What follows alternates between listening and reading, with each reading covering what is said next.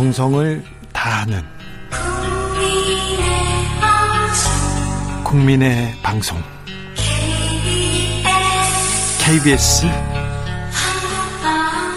주진우 라이브 그냥 그렇다고요. 주진우 라이브 2부 시작했습니다. 지역에 따라 2부부터 들어오신 분들 계시죠? 잘 오셨습니다. 지금 막 드신 분들도 잘 하셨습니다. 어서 오십시오. 못 들은 1부는 방송 끝난 후에 유튜브에서 주진우 라이브 검색하시면 들으실 수 있습니다. 라디오 정보센터 다녀오겠습니다. 조진주 씨. 틱탁 틱탁 틱탁 현란한 입담의 환상 드리블 오늘 이 뉴스를 주목하라 이슈 티키타카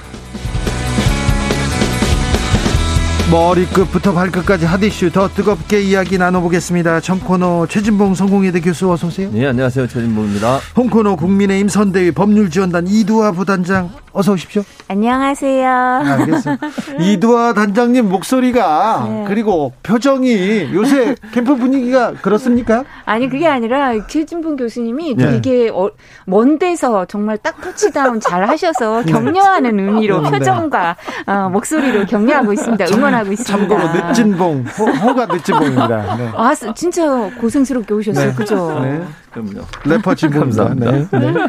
자 그래서 국민의힘 선대위 분위기는 좋습니까? 아, 무래도 저희가 지지율이 음. 좀 이러면 조금 더 저희가 이렇게 보람이 있고 또 약간 밝은 분위기가 되지만 네. 야당은 어려워요, 원래 선거가. 그리고 여당은 합법적인 패가 많기 때문에 마지막까지 긴장해야 됩니다. 자, 그런데 네. 지지율이 음, 괜찮다. 지지율이 올랐다. 이렇게 보는 가장 주요 원인이 뭡니까?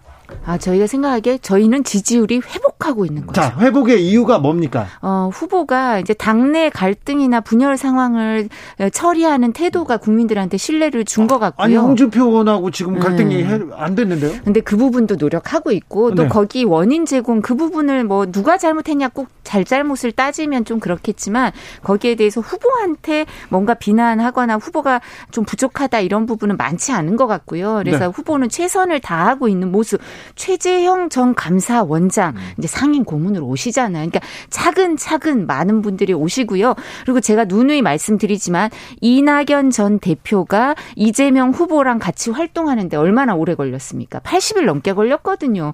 우리 후보들 경선 때 같이 하셨던 후보들도 감정이 있잖아요. 그러니까 이 부분은 시간이 좀 걸리는 것 뿐이고 민주당보다 오래 걸리지 않고 있습니다. 그래서 이 부분은 저희가 물론 뒤처져 있죠. 한 3주 정도 이제 저희가 후보가 늦게 선출됐으니까 민주당보다 좀 빨리빨리 해야 되는 건 맞는데요. 열심히 노력하고 있는 모습을 보이고 있어서 국민들한테 안정감을 주고 또 대북 이슈도 있었고요. 그리고 청년 정책도 청년과의 소통 방식 모두 다 어, 이렇게 국민들이 보기에 눈높이에 맞 맞춘 게 아닌가 싶습니다. 네, 법사 이슈도 있었고 무속 이슈도 있었고요. 자, 최진국 교수님.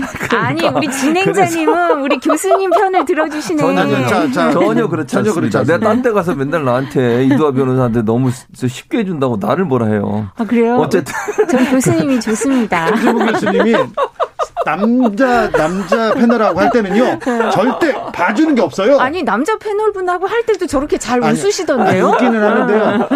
래퍼 진봉입니다. 래퍼처럼 따다다다 하는데 항상 활달하시잖아요. 이두아 변호사님한테 너무 약하다는 평이 있어요. 자 교수님. 뭐 어쨌든 저는 이렇게 생각해요. 기본적으로 이제 홍준표 대표하고 이제 이더 변호사는 잘 되길 뭐 저도 잘 되길 바랍니다 네. 진짜. 근데 쉽지는 않을 것 같다는 느낌은 들어요 사실. 저희 노력 계속 네. 하고 있어요. 그러니까 네. 이게 홍준표 의원 같은 경우에 이제 많이 마음이 상한 것 같고 아무튼 이제 저는 홍준표 의원이 그 추천한 추천 이제 그분 표현은 추천이니까 그건 잘못됐다고 생각해요. 그렇게 하면 안 된다고 저는 보고 특히 공천 문제에 대해서는 상당히 민감한 사안인데 네. 그런 표현을 한 건 정말 잘못됐어요.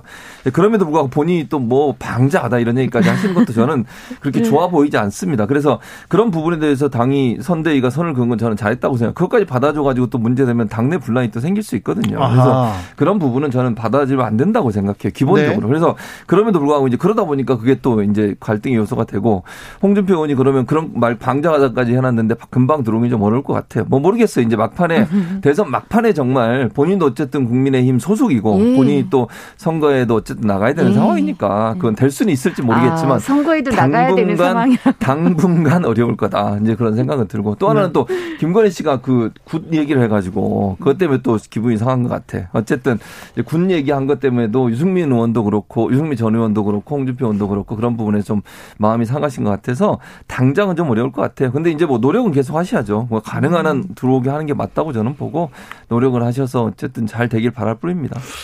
7925님께서 음. 이두아 변호사님 화이팅! 이렇게 합니다. 아, 감사합니다. 네, 계속해서 팬층이 두터워지고 있는 이두아 변호사입니다. 어제 윤 후보 장모 2심 무죄 판결 받았습니다. 음. 그래서 윤석열 본부장 리스크 이제 털었다 이렇게 분석하는 언론도 있던데 캠프에서도 그렇게 봅니까? 이 항소심 무죄 받았는데 저희는 이 부분이 무죄 1심 판결 나왔을 때도 1심 판결에 대해서 뭐 저희가 왈가왈부하는 게 부적절할 수도 있지만 항소심을 좀 지켜봐야 된다고 말을 했었고요. 이제 주장해야 될 게 1심에서 다 주장이 안 되고 반영이 안 된 부분들이 있었다고 봤었기 때문에 좀 열심히 항소심에선 해서 좋은 결과를 받았다고 생각하는 데요.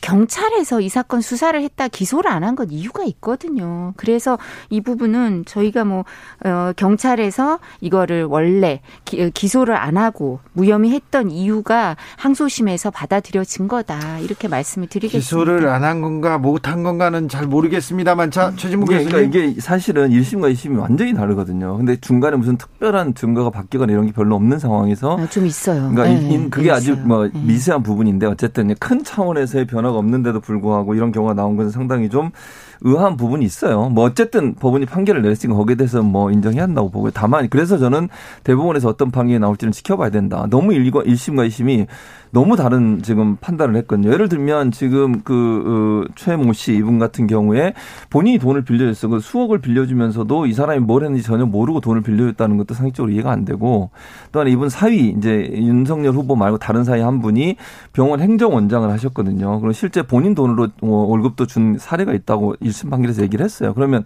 개입하고 관여한 부분이 전혀 없다고 볼 수 있을까? 그리고 이 최모 씨가 본인이 공동 이사장으로 이름도 올렸고 이런 여러 가지 정황들로 봤을 때 책임 면제 각서에서 완전히 다르게 판단을 했거든요. 1심에서는 책임 면제 각서라고 그걸 쓴 이유가 결국은 본인이 그걸 개입하고 있는 걸 숨기기 위한 방법이라고 얘기를 했는데 2심에서는 그거 자체가 사실은 관여를 안 했다고 판단을 했기 때문에 이게 같은 증거를 가지고 너무 다르게 판단이 내려진 사안이라 제가 볼 때는 대법원 가서 어떤 판단이 내려는지를 지켜봐야 될 것 같습니다. 이도 변호사님. 예, 저, 저, 저 약간만 네. 보충 설명을 드리자면 사실 이제 저희가 1심, 2심, 3심이 있는 게 이유가 있죠. 그래서 말씀드린 것처럼 항소심의 판사들은 훨씬 경력이 오래됐어요. 그러니까 이런 부분에 대해서 여론이나 여러 가지 압박에서부터 좀 자유로울 수가 있는데요. 저희가 이제 1심 판사를 1심 판단을 저희가 봤을 때는 너무 여론의 주목을 받고 그다음에 이런 부분에 있어서 부담이 있었던 거 아니냐. 오히려 재판관도 이런 판, 사한테도 그런 부담이 있었던 거 아닌가. 그리고 1심에서는 어, 주장이나 의견이 충분히 개진이 되지 않았을 뿐만 아니라 증거나 증인의 진술도 항소심에서 좀 더 제출된 부분이 있어서 그 부분 갖고 판단을 한 거라고 생각을 하고 있고요. 그리고 이 부분은 사실 이제 책임 면제 각서에 대해서 어떻게 보느냐의 문제인데 그 부분은 어, 기소를 안 했을 때 불기소했을 때 일관된 얘기였고 그래서 주범들이 다 대법원에서 확정 판결을 받았어요. 그랬는데 갑자기 증인들이 진술을 바꿔서 이제 그 모모 씨 최강 대표나 딴 사람들이 고발을 해서 이게 사건화되면서 증인들이 진술을 바꾼 게 더 이상했거든요. 자, 근데 이게 다시 음. 돌아온 거죠. 자, 제대로. 여기까지 얘기하겠습니다. 네. 1심 판사, 2심 판사에 대해서 할 얘기가 또 그러니까. 많으실 텐데 최진봉 네, 교수님은 자, 그 얘기는 판사들이 그렇게 안 합니다. 지금 그렇게 했다면 얼마나 큰 문제가 생기는데요. 2심 판사 네. 얘기하려고 준비를 하고 있는데 네, 거기까지만 하세요. 네, 그러니까 저는 30초 드립니다. 그러니까 이, 도아 변호사님 너 지난 예전에 이제 저가 저랑 같이 음. 방송하시면서 판사의 성향에 대해서 말씀하시 여러 번 제가 네. 들었고 네. 뭐 재판에서 얘기하시면 판사의 얘기는 어쨌든 이제 보도의 내용을 보면 이런 거예요. 이제 이분 저는 어쨌든 이분이 그러니까 윤석열 장모의 이제 변호인 중에 한 분이 그 판사분하고 판사하고 고대 동문이고 연수원 동기 5년 동안 함께 근무를 했고 이런 부분들이 재척 사유가 되고 회피를 했어야 하는데 왜 회피를 안 했는지 하는 부분에 의문을 제기하는 것이고요. 그러니까 그 재판부도 법무부도 사실은 이 부분에 서 재판 사법부도 참 어, 이거는 회피 사유가 되는데 안 한 것도 문제가 되고 두 번째는 네. 검찰도 왜 회피를 안 하고 계속 했을까 하는 부분에 대한 논란이 있다는 말씀. 자, 여기까지. 이 부분에 대해서 본인이 법관이 공정하게 재판을 할 자신 자신이 있는 거죠. 사실 그 정도 인연 있는 분들의 자, 재판을 다 봐준다면 법원의 공정성이 지켜지겠습니까? 판사들이 그런 인연으로 재판하지 않습니다. 자, 재판 얘기를 하잖아요. 음. 예전에 다른 네. 판결에 대해서는 네. 그렇게 네. 말씀하셨다니까요. 자, 재판 판사와 연관성, 관계성 이런 거 아, 가지고 아, 동의다 1심 판사, 2심 판사 나 얘기 나왔으니까 여기까지 하겠습니다. 음. 그래서 자, 김건희 씨의 리스크는 다 정리됐다. 이제 등판한다. 등판 준비한다. 프로필도 바꿨다. 이렇게 얘기가 나오던데 어떻게 됩니까? 언제 나옵니까? 어, 저희는 이거 명확하게 모르겠고요. 저는 이 제가 이걸 맡는 업무를 맡은 게 아니기 때문에 근데 아마 저희가 예상하는 거는 상식적인 수준에서 대선에서는 후보자의 배우자가 항상 활동을 하고 네. 그리고 공식 선거 운동 기간에 이제 공식 선거 운동 안에는 배우자의 그 행위가 포함이 돼 있어요. 법률상으로도. 네. 그렇기 때문에 그 최소한 필요한 공식 선거 운동에는 관여를 하지 않을 않을까라고 생각을 하는데요. 다른 제안이나 기획 이런 거는 여러 뭐 검토도 하고 제안도 있었던 걸로 알고 있습니다만 네. 이거는 후보와 배우자가 선택해야 되는 문제 같습니다. 알겠습니다. 윤석열 캠프의 네. 핵심 관계자 이두하 아 핵심 아니에요. 저는 곤란한 거는 모른다 그래. 핵심이 아니고 법률 기술자입니다. 제일 잘하시는 분이 모른다 그래. 모른다 그래. 윤 후보도 부인해서 여쭤봐도 잘 모른다고. 네. 이제 결정을 앞으로 해야 되니까 그러시겠죠. 결정을 받아야 되는 건 아니겠죠. 네. 아니 본인이 선택하셔야죠. 서울 전에 사과문 발표를 검토한다고 전해지기도 했습니다. 자, 8372님, 저는 합리적 보수인데요. 진봉이 형 너무 좋아요. 그냥요. 네. 네. 진봉이 형도 합리적 아, 보수. 진봉이 형이에요. 진보지 보수인지 왜 이러세요, 네. 보수주의자여서요. 다른 방송국에서 보수를 더 주면 더 그런데 그쪽으로 간다고 해가지고. 아. 보수, 보수파입니다. 자, 이재명 후보 민주당에서 계속해서 쇄신책 내놓고 있습니다. 음, 음. 눈물 유세도 벌였고요. 그 다음에는 뭐 정치 교체를 하겠다. 7인 측근들 나는 임명직 맞지 않겠다. 그리고 뭐 86, 뭐 용퇴하겠다. 이런 얘기가 계속 나오고 있습니다. 이 점 어떻게 보고 계십니까? 이두아 단장님. 사실 진정성이 있는지 좀 잘 모르겠습니다. 그러니까 눈물 흘리는 거는 대선 후보가 선거 운동을 하시면서 공개석상에서 이렇게 눈물 흘리는 건 처음 본 것 같아요, 솔직히 그죠? 처음 봤으니까 이 부분은 뭐 여러 가지 의미가 있겠지만, 근데 그게 본인을 위한 눈물이 아니라 국민을 위한 눈물이었으면 하는 아쉬움이 있더라고요. 본인이 억울하다고 눈물을 흘리시니까 아니 눈물 흘리는 걸 닦아주셔야 될 뿐인데 본인 억울하다고 눈물 흘리시는 건 조금 그런 게 아닌가라는 생각을 하고요. 쇄신책에 대해서 여러 가지 말씀을 하셨는데요. 제가 깜짝 놀란 게 그 송영길 대표가 이제 총선 불출마 선언을 하셨잖아요. 네. 그랬더니 사람들이 아 저분은 다음에 총선 나올 게 아니라 대선 출마할 거니까 전혀 희생이 아니다. 기득권을 내려놓는 게 아니다 이런 얘기를 하시고 그리고 최재성 전 의원이 그때 방송 평론을 하시면서 이제 진행자가 아 최재성 전 의원님도 586인데 어떡하실래요? 불출마 안 하세요? 그리고 이재명 후보가 이거를 당내 민주당의 변화로 이끌어내겠다고 얘기하는 거 보면 586 용태론을 확산시키고 싶어 하시는 것 같더라고요. 그래서 물어봤더니 최재성 전 의원이 아, 자, 본인은 지난번에 불출마했기 때문에 불출마 상습 출마 상습 불출마자가 되면 안 되니까 안 한다고 그러시더라고요. 그러니까 이게 공감을 얻고 확산될지도 봐야 되는데 별로 그럴 것 같지 않다. 그리고 2년 남은 총선에 대해 얘기하는 거는 희생의 모습이 아니라 정치 혁신이라고 지금 말할 수가 없다. 지금 어떤 내려놓는 가지고 있는 거를 바로 내려놓는 모습이 국민들한테 감동을 줄 수 있는 거 아닌가 싶습니다. 네. 그러니까 일단 두 가지. 첫째는 이제 두 번째 말씀하신 거는 아마 우려가 되는 것 같아요. 국민의힘에서도 긴장 할 거예요. 이제 말씀하신 것처럼 송영길 대표에서 끝나지 않고 만약 이게 파장이 돼서 계속 일어난다고 하면 이건 국민의힘이 긴장할 수밖에 없어요. 왜냐면 비교가 되거든요, 이제는. 그러니까 민주당과 국민의힘이 비교될 수 있는 부분이 있어서 이런 부분에 있어서는 상당히 긴장이 될 거라고 봐요. 물론 어느 정도까지 파장이 올지는 모르겠습니다만 아마 민주당에서는 드라이브를 세게 걸 것 같아요. 제 생각에. 왜냐하면 지금 이렇게 절박한 상황에서 이런 희생이 없으면 결국 국민들이 정치 혁신을 어떻게 하겠다고 하는 거냐 하는 부분에 대한 의문이 있어서 저는 더 큰 변화가 있을 걸로 예상을 하고요. 그렇게 되길 또 바라기도 합니다. 이재명 후보의 눈물은 저는 이렇게 생각해요. 그 상대원 시장이라는 곳이 그 이재명 후보가 어머님 어렸을 때 어머님이 거기서 일했던 곳이에 요. 어떤 뭐 화장실 앞에서 일하신 건 뭐 다 아시니까 거기 가서 이제 가족사에 대해서 제가 볼 때는 가슴에 너무 아, 마음이 아플 것 같아요. 그, 그, 그니까 그 시장의 현장에서 어머니 얘기하고 형님 얘기하고 어떤 형수 얘기하면서 그게 이제 논란이 되는 것이 가슴에 응어리가 됐을 거라고 저는 보거든요. 그래서 저는 그 이해가 돼요. 그, 그 울음이라는 게. 얼마나 힘들까, 개인적으로. 그런 얘기가 자꾸 회자되는 것이 개인한테 무슨 그 도움이 되겠습니까? 물론 정치적으로도 그렇지만 가족사가 그렇게 다 밝혀져서 그렇게 된 것도 본인이 몇 번을 욕설한 것에서 반성을 하고 사과를 했습니다만 그 어머니에 대한 안타까움이나 또는 이제 가족사가 그렇게 드러난 거에 대한 어떤 그 회한이랄까요? 저는 그런 부분이 좀 있다고 보기 때문에 그 울음 자체를 폄훼하면 저는 안 된다고 봅니다. 개인적으로. 그렇게 아니, 예. 어떤 형태로든 제 예. 말은 그러니까 이도 변호사 그렇게 예. 했다는 게 아니고 그래서 그런 부분을 그대로 받아들이고 이제 문제는 그게 어떻게 될 거냐고 아, 말씀하신 거는 이재명 후보가 나중에 그 다음 날 다른 장소에 어딘지 제가 기억을 정확히 못 하겠는데요. 이제 울고 나서 시원하다. 그리고 이제는 더 이상 울지 않겠습니다. 얘기했고요. 그리고 다른 아 사람의 눈물을 닦아주는 일을 하겠다고 음. 말씀을 하셨어요. 그래서 변호사 말씀하신 그 부분도 실현하겠다고 하셨으니까 앞으로 아마 정책적 분으로 그런 부분을 하지 않을까 하는 생각이 듭니다. 저는 하나 아쉬운 음. 게그 이제 이 가족사도 저 저희도 안 건드리고 싶죠. 그냥 개인 사생활이면 그렇지만 이 부분은 후보의 자질과 검증 그다음에 또 범죄 혐의와 관련성 여부 여러 가지 내용이 있으니까 자꾸 얘기를 하게 되는 거고요. 근데 제일 궁금한 게 형, 형한테 욕설한 얘기만 하시고 형수한테 욕설한 게 왜 했는지는 얘기를 안 하시고 원인도 얘기 안 하시고 그리고 형수는 살아 계시잖아요. 그럼 형수한테 사죄를 해야죠 욕설한 걸.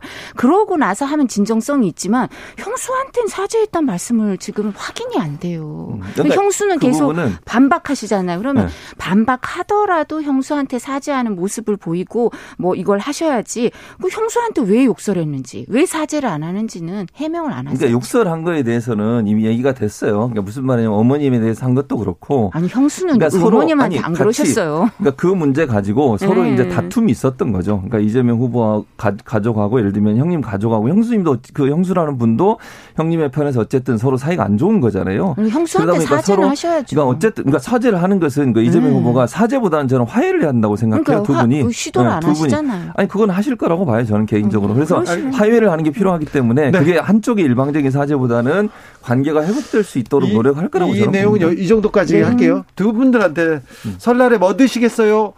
뭐 먹고 싶어요? 이 주제 가지고 한 36시간 토론이 가능한 두 분인 것 같습니다. 역시. 네. 자, 이재명, 윤석열 후보의 양자 토론은 일단 무산됐습니다. 아, 네. 네. 다행인지 불행인지 누구한테 누구한테 유리한지는 잘 모르겠습니다. 이제 사자 토론으로 갑니까? 아니면 뭐 다자 토론으로 갑니까? 아, 이 부분 그러니까 사자 토론이 제일 가능성이 높은 거죠. 지금 왜냐하면 그 결정문의 전 취지를 보면 그 법정 토론회 기준에 맞춰서 토론회를 해야 된다 이거니까 지금은 그 기준에 맞추면 심상정 후보, 안철수 후보가 같이 들어와야 되거든요. 네. 그러니까 사자 토론으로 갈 가능성이 높고 민주당뿐만 아니라 윤석열 후보 우리 당도 국민의힘도 사자 토론도 좋다. 빨리 이걸 했으면 좋겠다. 아 윤석열 후보 측에서도요? 네, 네. 협상팀에다가 이 부분 빨리 그 논의하라고 얘기하셨거든요. 그래서 이거는 지금 진행되던 포맷이 있으니까 좀 빨리 협상에 들어가지 않을까 싶습니다. 이두하 단장님, 예. 솔직히 말해서 양자 토론 무산 나왔을 때 캠프 어땠습니까? 아, 근데 저희가 네. 사실은 이게 공영 방송이니까 2007년에 사례가 있었잖아요. 인용돼. 그래서 어, 종편이랑 한번 해보나 이것까지 대안을 생각하고 있었어요. 네. 그래서 그러니까 이 부분에 대해서는 여러 가지 대안이 있어서 국민들한테 검증 기회를 제공하기 위해서 최선을 다하겠습니다. 그래요. 토론 피하는 건 아니죠? 절대 아닙니다. 네, 준비돼 있고요. 열심히 네. 어. 하고 있습니다. 그러니까 지금 말씀하신 것처럼 저는 빨리 했으면 좋겠어요. 음. 그러니까 국민의힘도 이렇게 얘기하고 예, 있으니까 예. 차라리 30일 날 하기로 했잖아요. 네. 그두 명을 음. 더 들어오면 되거든요. 네. 제가 볼 때는 크게 문제가 될 거라고 보지 않고 음.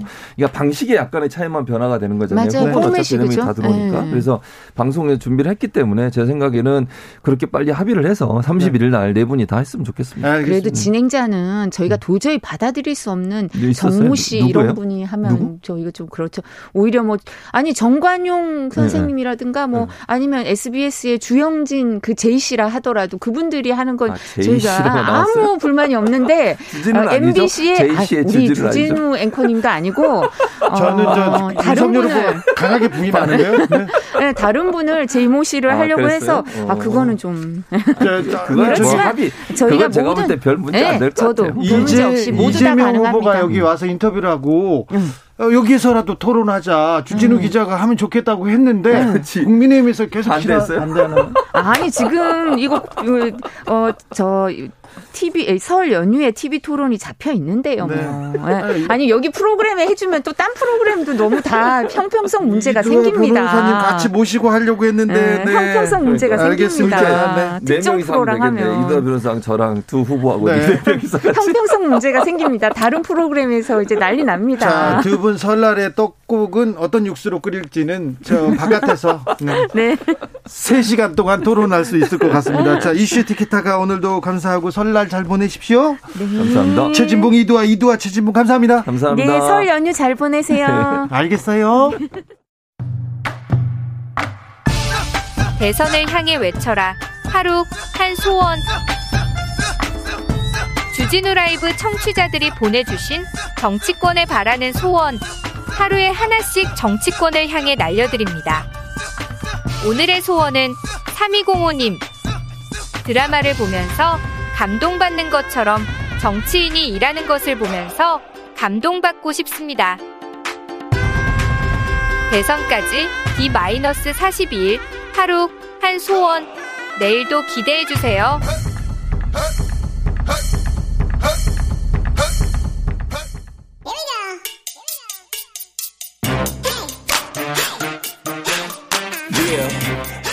뉴스를 향한 진지한 고민 기자들의 수다 라이브 기자실을 찾은 오늘의 기자는 코인데스크 코리아 김병철 기자 어서 오세요. 네, 안녕하세요. 네. 요즘 네. 코인 시장이 그렇게 또 얼어붙었다면서요. 네, 맞습니다. crypto 겨울 뭐 이렇게 부르고 있는데요. 네. 증시와 함께 지금 폭락 중이다라고 표현해도 될 것 같은데. 네. 얼마나 떨어졌습니까? 비트코인이 지금 오늘은 4,500만 원까지 내려와 있는데요. 어, 그래도 좀 회복했네요. 네, 맞습니다. 지난해 11월 이제 고점이 8천만 원이니까 거의 반토막이 났죠. 네? 그래서 7일 전 대비해서는 지금 10% 정도 하락한 금, 어, 금액이고요. 이더리움 같은 경우는 300만 원 수준에 거래되고 있는데 이것도 일주일 전 대비해서 한 19% 하락한 많이 떨어졌네요. 네, 맞습니다. 증시도 그렇게 파랗게 얼어붙었다면서요? 네, 많은 분들이 지금 굉장히 힘들어 하시는데 어 파티는 끝났다 이런 네. 말들이 지금 나오고 있습니다. 예? 지금 유동성 파티는 끝났다, 코로나 파티는 끝났다 이런 말들 나오고 있고요. 예. 고승범 금융위원장이 어제 이렇게 말했습니다. 글로벌 긴축 시계가 앞당겨지면서 과열된 자산 시장의 조정 가능성도 커지고 있다. 네. 그래서 유동성 파티가 끝나가고 있는 상황인 만큼 미리 대비해야 한다. 자, 돈 풀기 끝났다. 이제 버블도 끝났다. 이제는 조여야 된다. 그래서 지금 증시, 코인, 부동산 다 하락 중입니까? 네, 네, 세 가지 다 하락하고 있는데 어, 작년에 최초로 3천을 넘었던 코스피가 3 어제 3,200까지 가지 않았나요? 그렇죠. 2,700대로 떨어졌고요. 예. 오늘은 0.41% 내린 2,000... 또 떨어졌어요? 어, 네, 뭐 조금 떨어졌는데 2,709로 장 마감을 했습니다. 자, 기자님, 우리가 좀 주목해야 될 사건들이 있습니까? 네, 어, 투자자들이 두 가지 이벤트에 좀 주목을 해야 될 것 같은데요. 네. 일단 다들 지금 오늘 열리는 미국 연준의 연방 공개 시장 위원회 이제 FO, FOMC라고 하죠. 이 회의 결과를 좀 주목하고 있습니다. 한국 시간으로는 내일 새벽에 결과가 나, 나오는데요. 뭐, 무슨 얘기 나옵니까? 네, 아, 어, 연준이 조기 금리 인상을 하고 통화 긴축을 할 거다라는 전망이 지금 팽배하고요. 조기 금리 인상 또 주식 또 떨어지겠는데요? 어, 아무래도 영향을 받을 수도 있고요. 혹은 이미 다 이렇게 예상하고 있기 때문에 똑같은 예상하는 게 나오면 충격이 좀 덜할 수도 있는데 네. 일단 어떤 어떤 수준으로 나오는지 내일 새벽에 좀 지켜봐야 될 것 같고요. 올해는 계속해서 금리 인상이 있다 이렇게 보고 봐야 되겠네요. 네 맞습니다. 그러니까 몇 번 할 거냐가 오히려 지금 더 관건인데요. 연준이 3월부터 연내 3에서 4회 금리 인상할 것이라는 관측이 시장에서는 좀 지배적인데 네. 어, 연준이 좀 충격을 주려고 뭐 4회 이상, 이상 인상을 하거나 혹은 기준금리를 보통 0.25% 포인트씩 올리는데 네. 예, 그걸 한 방에 0.5% 퍼센트 포인트 올린다거나 이렇게 딱 충격을 줄 수도 있어요. 그러면요 주식하는 것보다 저축하는 게 낫겠다 이렇게 생각하는 사람이 많을 거 아니에요. 어 요즘 그... money move라고 다시 이제 그런 어, 은행 저축으로 돈이 좀 흘러가는 모습들이 나타나고 있습니다. 그럼 금리가 오를 때까지 기다려야 됩니까? 아니면 지금 넘어가야 됩니까? 다시 지금 예금으로 넘어가야 되느냐? 네. 아무래도 지금 안전자산 쪽으로 많이 돈이 좀 흘러가고 있는 건 사실입니다. 그래서 어, 아직 좀 버틸 수 있겠다 싶은 분들은 어, 잘 고르셔야죠. 증시에 네. 계시려면. 아, 그렇죠. 예, 위험 네. 자산에 계실 거, 예, 계실 거면은 어디에 있느냐가 굉장히 중요합니다. 자, 주목해야 될 두 번째 이벤트는요? 네, 두 번째 이벤트는 러시아의 우크라이나 침공 가능성인데요. 네. 뭐 서방과 러시아가 지금 서로 무력 시위 중인데 미국은 병력 8,500명을 지금 유럽 배치 준비를 해놓은 상태고요. 네. 러시아도 지금 국경 근처에 병력을 증강해서 아, 군사 훈련을 하고 있습니다. 네, 큰 변수예요. 네, 이게 또 어, 만약에 좀 심각해지면은 증시에 그리고 경제에 영향을 주겠죠. 자, 코로나 때 수혜를 본 주식들도 지금 타격을 계속 입고 있다면서요? 네, 대표적인 코로나 수혜주로 꼽혔던 게 이제 미국의 넷플릭스. 그러니까요. 넷플릭스 오징어 게임 나오고 그럴 때 막 엄청나게 올랐다고 그때 그렇죠. 어, 그랬죠. 그리고 또 줌, 이 이제 영상 회의 소프트웨어 만드는 네. 줌이 있잖아요. 넷플릭스 같은 경우는 전고점이 작년 11월이었는데 그때 대비해서 한 어, 47% 하락했죠. 어, 엄청 떨어졌네요. 이것도 비트코인처럼 거의 반토막 났고요. 네. 또줌 같은 경우는 2020년 10월이 전고점인데 그때 대비해서 무려 75% 하락했습니다. 75%요? 네. 그래서 지금 기술주 중심의 미국 나스닥 지수도 올해 들어서 14% 떨어져 있는 상황이라서 네, 코로나 수혜주가 타격을 좀 받았다라고 말씀드렸습니다. 멋모르고 주식시장 가서 곡소리 나는 사람들 많겠네요. 지금 많은 분들이 네 울고 있어요. 예. 어, 슬퍼지 네왜 슬퍼지지 그런 분들 많습니다. 부동산 시장은 어떻습니까? 네, 부동산 시장도 지금 하락세에 지금 접어든 모습인데요. 어, 서울 반포에 있는 우리가 아리팍이라고 부르죠. 아크로 리버파크 가격이 5억 원이 뚝 떨어졌습니다. 이게 전용 면적 84.95제곱미터인 이 집이 11월 최고가가 45억 원이었거든요. 아, 잠깐만요. 45억이라고요? 네. 이게 이제 뭐 평수로는 이제 뭐 34평 인데 45억이요? 45억 평당 원이 1억이 넘어요? 45억 원이었는데 지난달에 이제 39억 8천만 원으로 거래가 돼서 한 5억 2천만 원 정도 하락을 했습니다. 아, 잠, 잠시만요. 지금 평당 1억이 넘습니까? 네, 그런 집이 서울에 한강이 보인다고 합니다. 아, 네. 45억 원. 네. 그래서 뭐 전국 아파트 가격도 마찬가지로 지금 하락세인데요. 지난해 12월에 전국 아파트 매매 10건 중 8건이 최고가 대비 하락한 가격으로 거래됐다라고 나타났습니다. 네. 네, 아, 네. 너무 놀랐네요.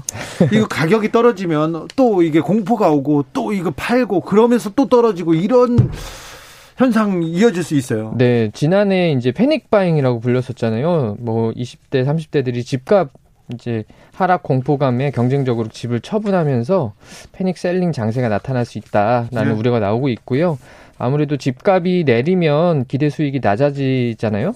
그 대신 금리가 인상하면서 대출 상환 부담이 커지니까 못 버티는 집주인들이 집을 좀 내놓을 수 있, 지 않을까 이런 분석들이 나오고 있습니다. 거기다 서울주택도시공사 SH가 반값 아파트 내놓기로 했습니다. 네, SH가 건물만 분양해서 집값을 낮춘 반값 아파트를 이제 내놓기로 했는데요. 아, 서울, 땅은 서울시가 갖고 그냥 건물만 분양하겠다. 공공택지 위에 지은 건물만 분양하는 건데 네. 그래서 집값을 뭐 50%에서 60% 정도 낮추고 이제 월 20만 원 정도 토지 사용료를 내는 형태예요. 예. 이거를 강동구 고덕 강일 그리고 강서구 마곡 송파구 위례에 공급하기로 했고요. 어, SH는 반값 아파트 분양가가 강남은 한 5억 원 그리고 서울 평균은 한 3억 원 정도 될 거라고 설명을 좀 했습니다. 네. 네. 그렇군요. 아, 이거 맞으면 이거 분양 받으면 로또인가요? 로또 분양인가요? 로또 분양 어 나쁘지 않죠. 지금 45억 물론 뭐 다른 집이지만 네. 예. 5억 원 정도면 강남에 5억 원 정도면 나쁘진 않다고 생각합니다. 기자님 대선 후보들을 부, 부동산 공약은 어떻습니까? 네, 지금 뭐 다들 공급 이야기 좀 하고 있습니다. 아무래도 네, 연하 어, 야나 다. 네, 똑같은데요. 약간 이런 건 있어요. 그 이재명 후보가 내면 또 뭐 윤석열 후보가 자기도 내겠다. 그래갖고 공급 서로 이제 경쟁하는 부분은 있는데 그렇죠. 좀 비슷해요. 네, 이재명 후보 경쟁은. 같은 경우는 지금 정부의 206만 가구 공급 계획에서 105만 가구를 더 하겠다. 그래서 총 311만 가구를 공급하겠다라고 밝혔고요. 묶고 더블로 갔습니다. 네. 어, 국민의힘의 윤석열 후보 그리고 국민의당 안철수 후보 같은 경우도 어, 임기 5년간 250만 호 이상의 신규 주택을 꾸준히 공급하겠다라고 공약했고요. 예. 심상정 정의당 후보 같은 경우는 이게 정부의 공급 정책이 철저히 집 없는 서민들 위주로 해야 된다. 그래서 수도권의 최대 20만 가구의 공공주택을 공급하겠다라고 공약했습니다. 아, 정의당은 조금 다르군요. 네. 네, 다릅니다. 아무튼 공급 정책이 지금 부동산 공약을 지금 추동하고 있습니다. 그래서요. 네. 기자님, 코인 떨어집니까? 올라갑니까? 어, 떨어질 가능성이 떨어질 높습니까? 가능성이 좀 더 높습니다. 아, 그래요? 주식도 네. 그렇습니까? 주식도 오늘 새벽에 나오는 그러니까 내일 새벽에 나오는 FOMC 결과를 보긴 해야 될 텐데요. 아무래도 어 위험 자산의 변동 가능성이 높아지는 건 사실입니다. 네. 올랐던 것만큼 회복하려면 좀 당분간 시간이 필요합니까? 네, 그럴 것 같습니다. 인, 인내 고통이 필요합니까? 아무래도 네. 사라지는 건 아닙니까? 아 사라지지는 않을 것 같은데요. 어 근데 어떤 분들은 손절을 고민해야 될 시점에 오기도 한 것 같긴 합니다. 네. 교통 아니 네. 인사드려야죠. 지금까지 기자들의 수다 김병철 기자였습니다. 감사합니다. 감사합니다. 교통정보센터 다녀올까요? 이현 씨.